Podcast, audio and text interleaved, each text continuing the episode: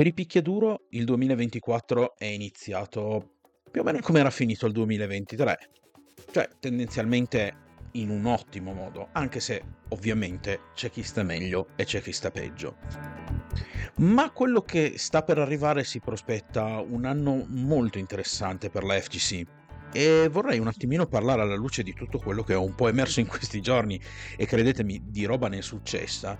Vorrei un attimo capire più o meno che cosa ci aspetta per quel che riguarda gli appassionanti di picchiaduro come me, che cosa insomma attende l'appassionato medio di picchiaduro e non solo in quest'anno, che potrebbe essere forse uno dei più golosi di sempre.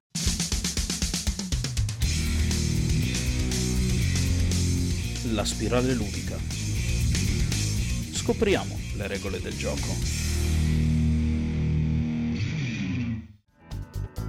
Ok, allora sono arrivate un po' di notizie, in realtà non tantissime, ma quelle che sono arrivate sono piuttosto importanti e delineano secondo me un panorama per quel che riguarda questo genere che è da un lato comunque piuttosto buono, anche per alcune cose che in realtà non mi piacciono, ma che lasciano intendere comunque che potrebbero esserci degli spiragli positivi.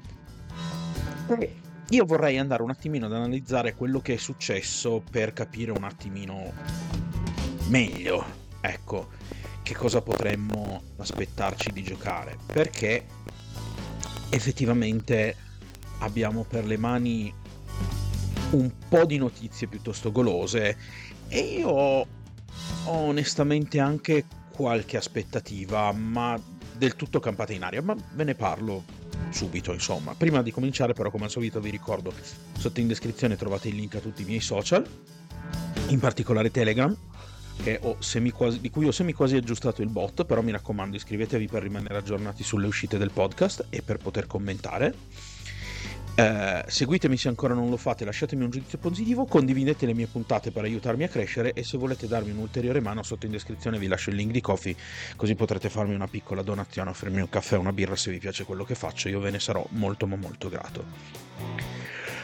Allora, beh, da un lato avreste dovuto aspettarvelo se avete seguito la puntata in, in cui vi parlavo di quali erano i miei progetti per questo podcast.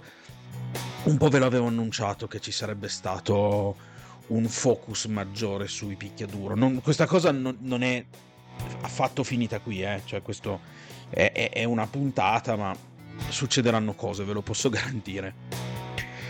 Per il momento vorrei un attimino vedere perché nell'ultima settimana sono successe due cose molto interessanti e le, la settimana prima, quelle prima, un'altra cosa piuttosto interessante. E vorrei cominciare in primis da... da vabbè, cominciamo da, da, da papà, eh? cominciamo immediatamente dal papino del, del picchiaduro moderno. Cominciamo da Street Fighter. Allora, su Street Fighter in realtà non c'è molto da dire perché Capcom non ha ancora eh, proposto chissà che grossa spallata a quello che è Street Fighter 6. Tutto di quello che sappiamo già rimarrà tutto confermato. Avremo finalmente una balance patch in arrivo che dovrebbe rimettere a posto un paio di personaggi, tra cui anche JP. Io me lo auguro perché JP lo trovavo veramente tro- esageratamente fastidioso da avere contro perché ehm, veramente diventa molto complicato, troppo complicato avvicinarsi a lui. Non... Sembra veramente difficile trovare degli spiragli per, per, poter andare a fare a pugni con lui. Oltretutto, per me, che sono un amante dei personaggi Rushdown, eh, insomma, personaggi Rushdown, per chi non lo sapesse, sono quei personaggi che ti vengono sotto, quelli che ti fanno, che fanno a botte con te in faccia, dritti dritti, naso a naso a me piacciono quei personaggi lì che si spostano in fretta, che ti vengono sotto, non, non, quelli che combattono sventolando una mano e manifestando poteri e tenendoti a chilometri di distanza. Anche se per carità ho qualche zona ogni tanto anch'io, però tutto sommato. Tra l'altro mi viene in mente che io in realtà, non, per chi mi segue e che magari non conosce bene il genere, non ho mai approfondito alcuni argomenti e qui faccio piccolo voto che nelle prossime settimane farò una bella puntata in cui parlerò di mh, mm, un po' alcuni termini tecnici, quelli, almeno quelli che uso più spesso all'interno qui del podcast, di modo tale che così almeno abbiate un riferimento di quello che sto dicendo quando ne parlo. Mm? Quindi faremo una parlata in cui una parlata, scusate, una puntata in cui vi spiegherò bene tutte queste cose, tipo che cos'è un rushdown, che cos'è uno zoner, che cos'è un grappler, eccetera, eccetera. Comunque, dicevo. E quindi, insomma, buone notizie per quel che riguarda questa balance patch che sta per arrivare, quindi un buon bilanciamento che arriverà alla fine della stagione 1, inizio della stagione 2. Oddio, non, da quello che ho capito non dovrebbe arrivare tra molto, dovrebbe forse arrivare addirittura prima di Akuma. Qui mi devo informare un po' meglio. Mi sembrerebbe strano considerando tutto, secondo me l'idea migliore sarebbe stata quella di farla dopo Akuma, di modo da ribilanciare tutta la prima stagione tutta insieme, ma vabbè, no, Sanno loro, sanno loro. Però comunque finalmente sta arrivando una balance patch. Perché sta arrivando solo adesso? Per chi si fosse son- sintonizzato soltanto ora, mm, la balance patch sta arrivando soltanto adesso perché Capcom vuole tendenzialmente fare sì che non ci siano eh, troppi cambiamenti di equilibrio all'interno di quelli che sono come si può dire, di quella che è la sua annata torneistica, chiamiamola così. Quindi, mh, che cosa dovrebbe succedere? Nella testa di Capcom le balance patch vengono fatte solo alla fine di una stagione di tornei. Perché? Perché eh, prima rischierebbe di far cambiare tutti gli equilibri ai tornei, ehm, c'è gente che dovrebbe reimparare costantemente personaggi, quindi in teoria Capcom vuole venire incontro ai giocatori mh, tenendo le cose così come sono fino alla fine della stagione torneistica. Finita la stagione torneistica si cambia tutto e quindi tendenzialmente poi si cambia anche meta. Quindi questa un po' è l'idea di base che ha avuto Capcom. Capcom che sta per rilasciare finalmente Ed, dovrebbe arrivare il 28 se non mi ricordo male e da quello che ho visto dai trailer, Ed si ripropone come un personaggio molto interessante. Per chi non avesse seguito, Ed è un personaggio che nasce in Street Fighter V ed è una sorta di pupillo di Balrog, il famoso pugile che c'è dai tempi di Street Fighter 2, quello fatto come Mike Tyson per intenderci. E ehm, lui dovrebbe essere una sorta di misto tra un pugile e con un po' di, di, di psycho power, no? quei poteri, quelle luci viola che il buon M. Bison lanciava e che adesso sono passati in eredità a JP. Che sono questa sorta di, di, di poteri psichici misteriosi che ci sono all'interno del setting di Street Fighter. Quindi abbiamo ehm, l'arrivo di l'arrivo di Ed, che peraltro è stato forse all'interno della saga di Street Fighter il primo pioniere, no, senza il forse, è stato il primo pioniere dei comandi semplificati perché le mosse di Ed si facevano semplicemente con delle combinazioni di due tasti, cioè premendo due tasti alla volta, due pugni, due calci, un pugno, un calcio, insomma, quelle cose lì. All'interno di Street Fighter 5 questa cosa era stata un po' tanto, forse un po' troppo sperimentale e non, forse non era stata pensata e curata abbastanza. Che cosa è successo dunque? Perché qui un po' quello che tutti si aspettavano con l'arrivo di Ed è effettivamente ma che cosa succede a Ed adesso che siamo in Street Fighter 6, che ci sono i comandi moderni e i comandi classici? Beh, Capcom ha fatto quella che secondo me è la cosa assolutamente più sensata, ossia ha dato eh, come input ai moveset di Ed, i classici quarto di cerchio in avanti, quarto di cerchio indietro, il Dragon Punch per i comandi classici e i comandi moderni beh, rimangono i comandi moderni. Essendo Ed poi tra l'altro un po' il papà dei, dei comandi moderni, teoricamente i suoi comandi originali dovrebbero essere proprio dovrebbe essere stato pensato proprio intorno ai comandi moderni in realtà più che ai suoi comandi classici. Eh, chiaramente avrà anche un moveset classico, il buon Ed. Da quello che ho avuto modo di vedere, tra l'altro arriverà con uno stage, uno stage nuovo, sarebbero dovuti arrivare credo due stage nuovi nella prima stagione, se non mi ricordo male, sì, due stage nuovi, e il primo arriva appunto proprio con, con Ed. Vedremo poi il prossimo, insomma, mm, dovrebbe forse arrivare con Akuma, non so. Eh, che cosa possiamo vedere di Ed? Beh, Ed ha mantenuto decisamente le sue caratteristiche di Rushdown. Quello che ho avuto modo di notare è che si sono completamente focalizzati sul suo stile di boxing, tant'è vero che mh, molti ne fanno un paragone di dicono che assomiglia molto a Steve di Tekken, che effettivamente è vero, ma Steve effettivamente è un pugile, quindi lì, cioè, non è che sia stato abbiano copiato delle cose da Steve, è che se vuoi fargli fare pugilato, il pugilato quello è. Però io ho visto invece che ha alcuni attacchi decisamente mutuati da Yamazaki, personaggio di King of Fighters, e nel complesso Ed sembra decisamente essere il nuovo Balrog. Dopo averlo visto fatico decisamente a pensare che ci possa davvero essere un Balrog, almeno a stretto giro di posta in Street Fighter 6. Vediamo poi negli anni, perché poi magari all'interno delle stagioni qualcosa cambia, qualcuno mm, viene in mente che forse un pugile a carica ci potrebbe ancora stare, chi lo sa. Però, vista così, non dovremmo vederlo almeno per un bel po', se no, e molto probabilmente per il momento non è assolutamente nei piani di Capcom. Almeno da quello che si può vedere di Ed.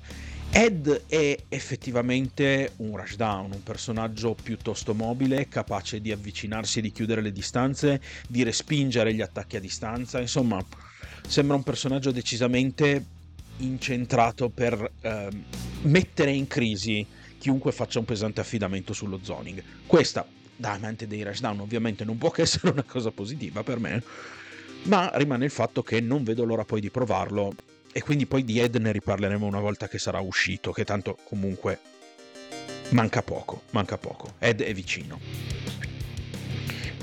Passiamo al secondo grande pilastro del, dei fighting games. Pilastro che purtroppo questo, a questo giro ha un sacco di crepe e non se la passa per niente bene. Avevo fatto tempo fa una puntata su Mortal Kombat 1 e da quella puntata purtroppo è cambiato pochissimo. Netherrealm comunica veramente poco. Sì, alcuni mm, bug, alcuni problemi sono stati assolutamente messi a posto. Però il gioco rimane comunque ancora in uno stato di estrema povertà, ci sono pochissime modalità, l'unica cosa che loro fanno è portare avanti queste stagioni della modalità Invasion che non ha riscosso la popolarità che invece Netherrealm si aspettava. Ed Boon, Ed Boon è scomparso letteralmente da Twitter per più di un mese, forse anche di più, io, non, non, io, lo seguo su Twitter, ma diciamo che non saprei farvi una, una stima dell'ultima volta che lo si è visto, però è rimasto veramente totalmente assente, totale silenzio radio da Twitter, per ricomparire una volta che è stato pubblicato il trailer di Peacemaker. Ora, Molti si aspettano che Peacemaker sia il salvatore di Mortal Kombat. Io onestamente ne dubito. Onestamente ne dubito perché Peacemaker da solo secondo me, pur essendo doppiato da John Cena e tutto quanto, non credo che possa fare granché.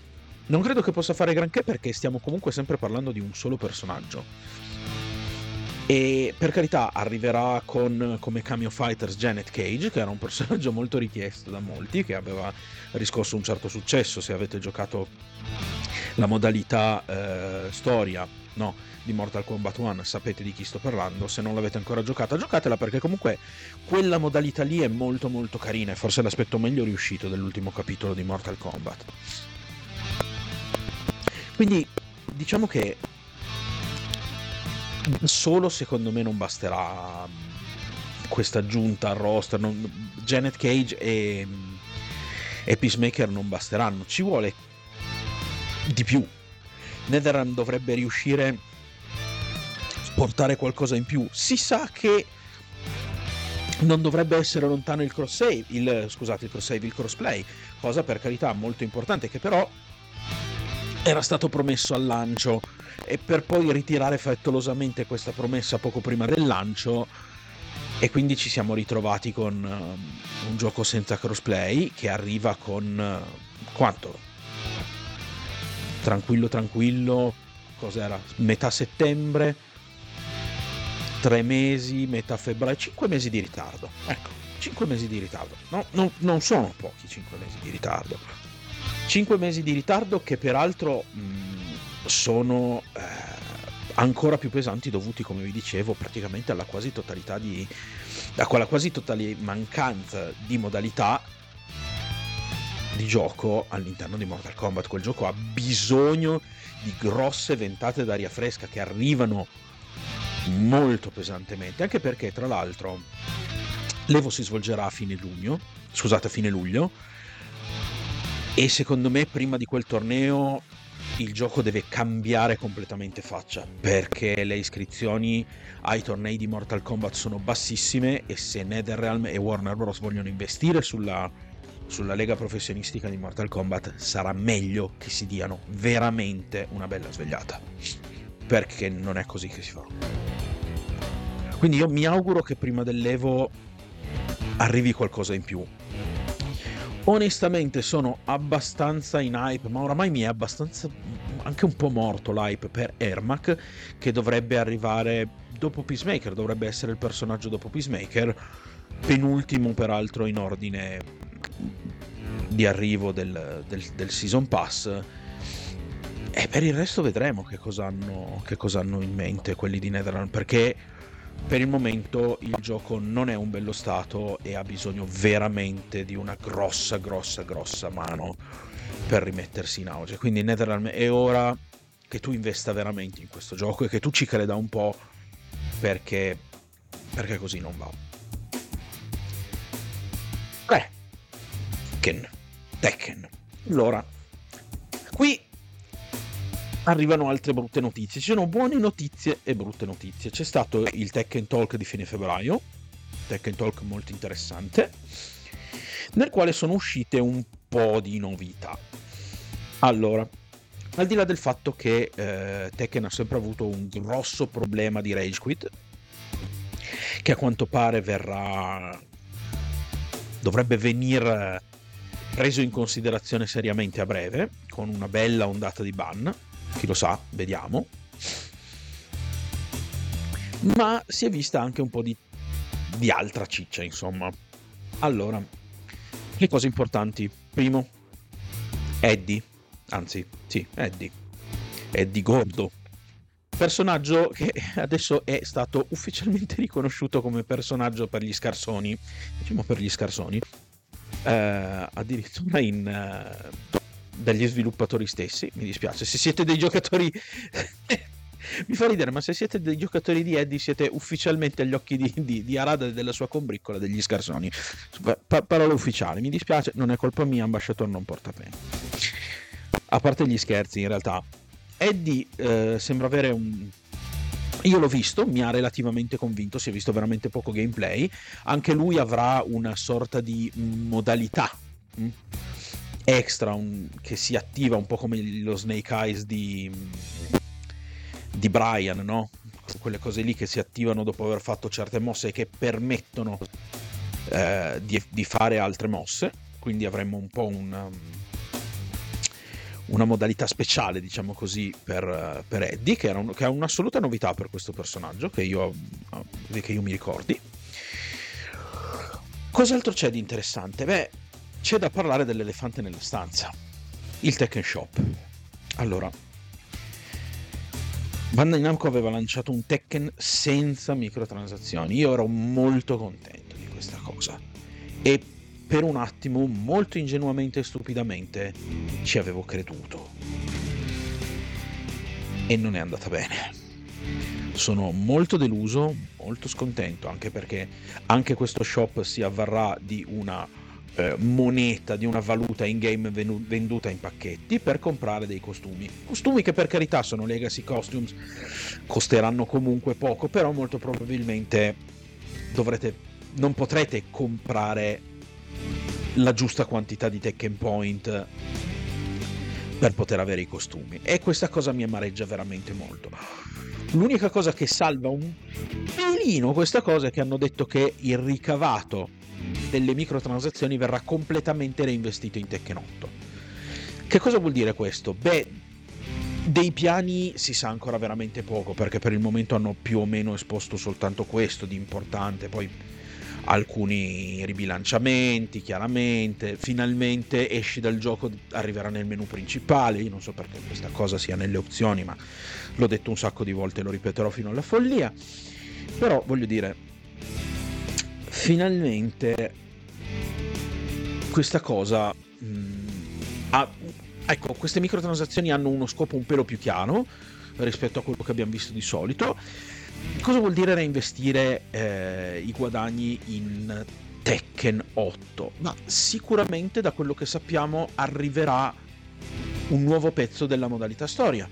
Questa è una cosa molto molto interessante. Quindi oltre, da quello che ho capito, oltre ai capitoli, ai singoli capitoli dei personaggi, arriverà un pezzo della modalità storia che ci parlerà di quei personaggi all'interno di quella che è la modalità storia principale, The Dark Awakens e a quanto pare questo sarà un aggiornamento gratuito, cioè questi capitoli arriveranno e potranno essere giocati da tutti, anche da chi non possiede il personaggio.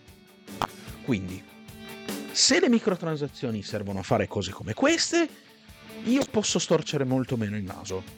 Quando lo hanno annunciato e quando Arada ha comunicato questa cosa su Twitter, io onestamente sono stato molto contento perché se le microtransazioni si trasformano in contenuti aggiuntivi non a pagamento su Tekken, ci posso stare, ci posso quasi stare. Mi danno molto fastidio le microtransazioni, sono condotte in un modo che secondo me è squallido, comunque perché la valuta in gioco è una brutta cosa. Sotto in descrizione trovate il link sulle, sul, della playlist sulle microtransazioni. Vi, se non l'avete ancora fatto, vi raccomando di ascoltare quegli episodi. Parlo anche di questa cosa e del modo in cui questa cosa serve a manipolare psicologicamente chi, chi compra. Ecco, però tutto sommato se servono veramente ad aggiungere dei pezzi gratuitamente a Tekken 8 come dei nuovi pezzi di modalità storia una parte io gliela posso anche perdonare mi sembra decisamente più onesto fatto così che in tanti altri modi ecco meno disonesto diciamo così meno disonesto ultimo ma non meno importante finalmente è stato annunciato il nome di eh, di Project L, il picchiaduro di Riot con i personaggi di LOL. E il nome ufficiale sarà 2XKO, 2XKO. Ora, io non so se questo nome gliel'abbia dato Elon Musk o la mia professoressa di matematica del liceo, non ne ho idea. È brutto, è veramente brutto, scusatemi, me l'ho detto, mi devo proprio togliere sto peso. È proprio un nome di me, è, è proprio un nome brutto però sono state annunciate tante cose. A quanto pare il eh, Riot ha intenzione di eh, lanciare questo gioco che vi ricordo dovrebbe essere free to play nel 2025 circa. Quest'anno ci saranno svariate demo ai maggiori tornei intorno al mondo. La prima addirittura già all'Evo Japan che sta per arrivare. Evo Japan da cui comunque io mi aspetto qualche annuncetto goloso goloso, eh. Magari non roba enorme, ma qualcosina che solletichi il mio palato e non solo il mio, io me lo aspetto, per cui vale la pena comunque buttare un occhio anche se non avete proprio voglia di seguire i tornei. Tenete le antenne dritte comunque se vi piace il genere. E poi... Beh, e poi ci sarà la beta. Ragazzi, potete andare sul sito, cercate mm, 2XKO, 2XKO su Google troverete il sito ufficiale del gioco e lì potrete iscrivervi alla beta.